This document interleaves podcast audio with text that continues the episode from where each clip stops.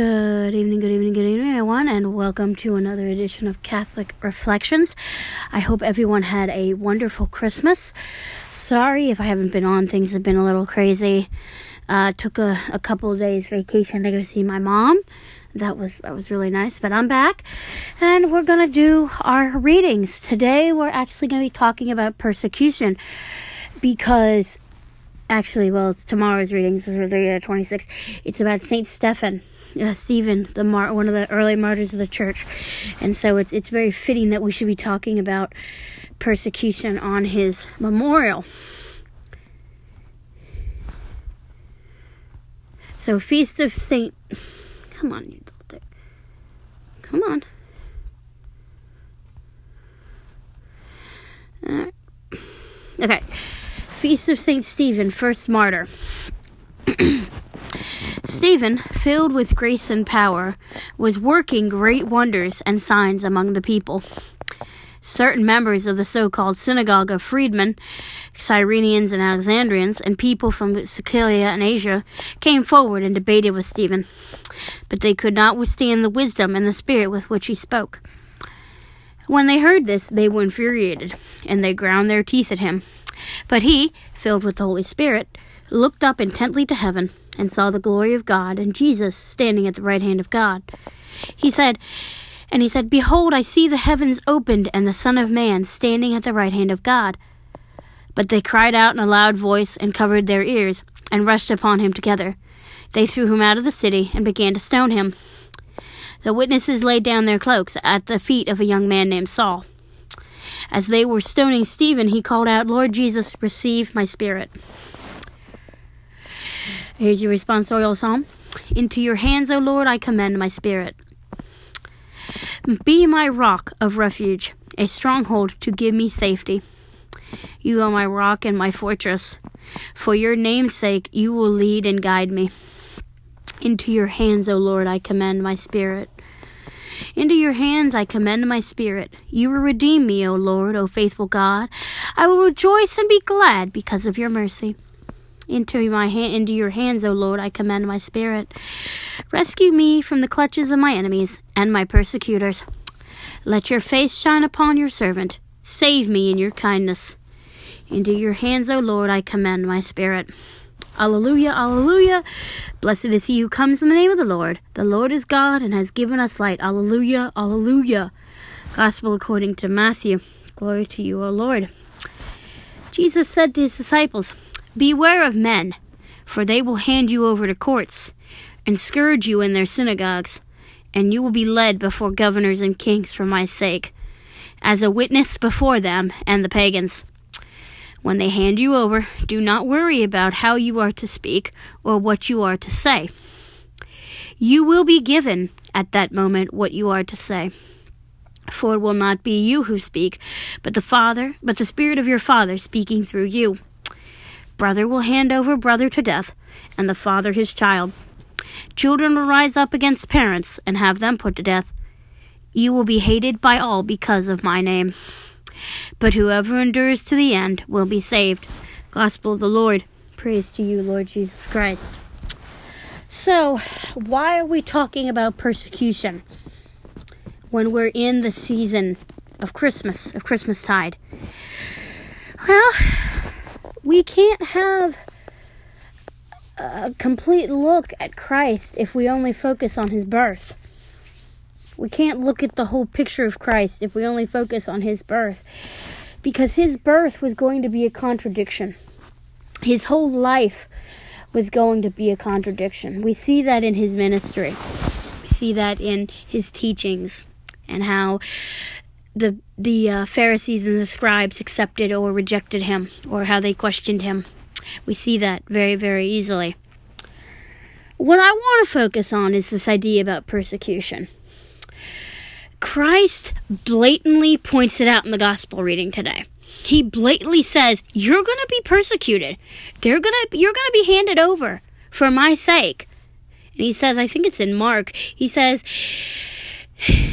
"The if the world hates you, know it hated me first. He he tells us pointedly that there will be persecution, there will be suffering for my sake. And we need to accept that persecution. He says, Whoever endures will be saved. So I've talked about this before. I've talked about the idea of this idea of that that that the persecution is something that we need to not so much expect, but we shouldn't run from it. Too many people in today's culture want you to be comfortable where you are. They want you to sugarcoat how you live. They want you to sugarcoat your values for modern society. Modern society wants you to sugarcoat your values for modern society. The culture tells us this. Same sex marriage is rampant, abortion is rampant. Gender dysfun- dysfunctionality is is is rampant. Bo- you know, boys thinking they're women, women thinking they're men. This whole this confusion is rampant. And society expects us to accept these things as okay. My friends, we cannot accept these as okay. We cannot sit idly by and say that we're going to accept same sex marriages. We're not going to accept killing our youngest members of our society. We're not going to accept little children having the decision of what gender they are. We're not going to accept that. These are forms of persecution. And society tells you that these are good things. That same sex marriage, abortion, gender dysfunctionality, these are all good things and they should be accepted. But your religious freedom? Oh, that means nothing. That means nothing. But everything else that we stand for means something.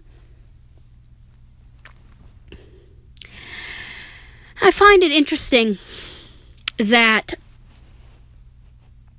we come to a crossroads almost in our lives where we have to ask is the high road better than the one that's smooth and easy?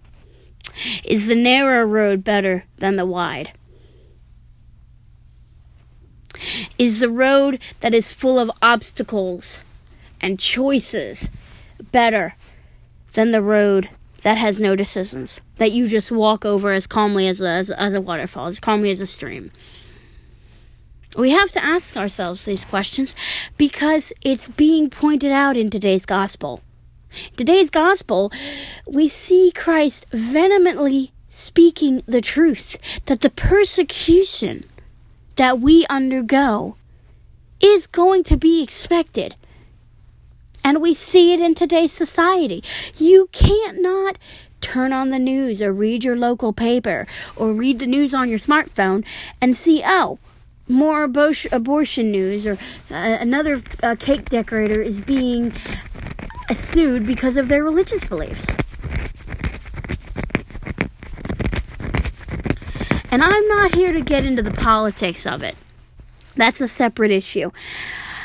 I am here to simply say that the persecution that we experience for our faith should be embraced. Christ expects it of us as his followers. We're not meant to be on an easy road. We're not meant to be on a road that is comfortable. As St. John Paul II says, you were made for greatness, not comfort. You were made for great things, not comfort. And I think it's very true what he says. And he reminds us still in those words that we are the hands and feet of Christ. So if Christ went through this persecution in his life, then we, as his hands and his feet, are should expect to go through the same thing out of love for him. Look at Saint Stephen in today's God and, and today's reading from Acts. You see that Stephen did not lose faith. Saint Stephen didn't lose faith. Instead, he said, "Lord, receive my spirit." His last words as he was being stoned for speaking the words of Christ to those who needed to hear it. Now, we don't see this in the United States. We don't see stonings. We don't see stonings, we don't see any of that. But in many countries where Christianity is a minority, it still happens. People are being killed for their faith. In the United States, it's more blatantly with Catholics. It's more anti Catholic sentimentism than anything else. And it's not, and, and you have to watch where you see the, the anti Catholic biases. Sometimes a Protestant sermon sometimes a, a, a, Protestant will come up and, and ask you if you're Catholic, why are you Catholic? You know you're not saved. Because you believe all you know all these other things. So there's the persecution there that may not be physical, but it's still the persecution. How many of us stand up for our faith in those moments? How many of us stand up for our faith in those moments? you have to ask yourself also is your faith strong enough to withstand that persecution? You know, that's the other part of it. Part of it is A, expecting the persecution, but what happens when you get it? Is your faith strong enough to withstand the persecution that you're going to be dealt with? Do you have the facts that are necessary to deal with the persecution when it happens. I know it seems difficult to understand why we should be talking about persecution when we're in the season of Christmas. Because, of course, that's important. But you have to remember with Herod and the wise men, as you guys know, the story goes that these wise men went to Herod and said, We saw a star in the east. And, you know, the story goes, and he says, Go find out where the child is, so I too can pay him homage. So, what do the wise men do? They go and see the little babe, wrapped, uh, wrapped in swaddling clothes in a manger. But an angel warns them to go another way because the angel knew what Herod wanted to do. He wanted to kill him. Because Herod was the ruler at that time. And he knew, and he thought, okay, this little child's going to usurp my power. Yeah, right. I don't think so. So again, Christ isn't even that old and he's a sign of contradiction. That's where you see the murder of the holy innocents, where Jesus, Mary, and Joseph had to flee to Egypt, which at that time was part of the Holy Roman Empire. The Holy Roman Empire at the time was huge. So again, he's just a little babe, and he's a sign of contradiction at his young age.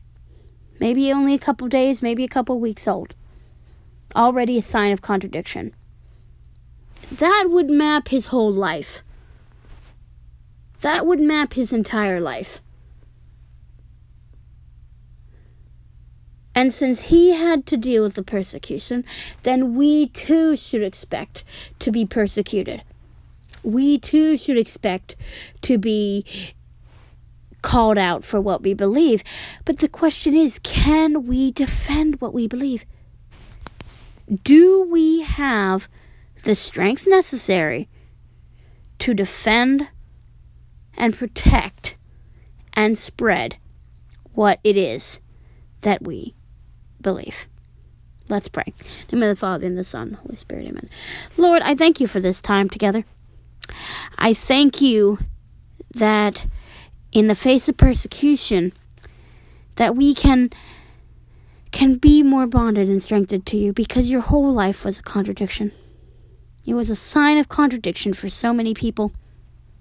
And that you suffered persecution means that we too should expect it we too should expect the persecution that you endured. Give us the strength and the graces necessary to withstand that persecution. The strength to stand up for our faith and defend our faith and defend the church. Because she is going through a terrible time right now. And we need to defend her and her teachings and what she stands for. Let us be able to defend her and stand up for the persecution, no matter how hard it is, no matter how much it may hurt us, no matter what kind of contradiction it may cause. Let us follow in your footsteps, that we may have the strength to endure our daily crosses, no matter what they may be. I ask this, O Lord, in your precious and holy name. Amen. Name of the Father, and the Son, Holy Spirit. Amen. As always, three different ways to get a hold of me. Uh, the Anchor app, if you have it. If not, um, my email is another one. Uh, c.baldwin 1516 at gmail.com is my new one. Again, that's c.baldwin 1516 at gmail.com or my Yahoo, which is c.sobey2394. Again, c.sobey2394 at yahoo.com or my Facebook page, Catholic Reflections, what the Mass readings mean for us today. As always, a pleasure to, to be with you all again tonight. God bless you all, and I will see you on Thursday night. God bless you. Good night.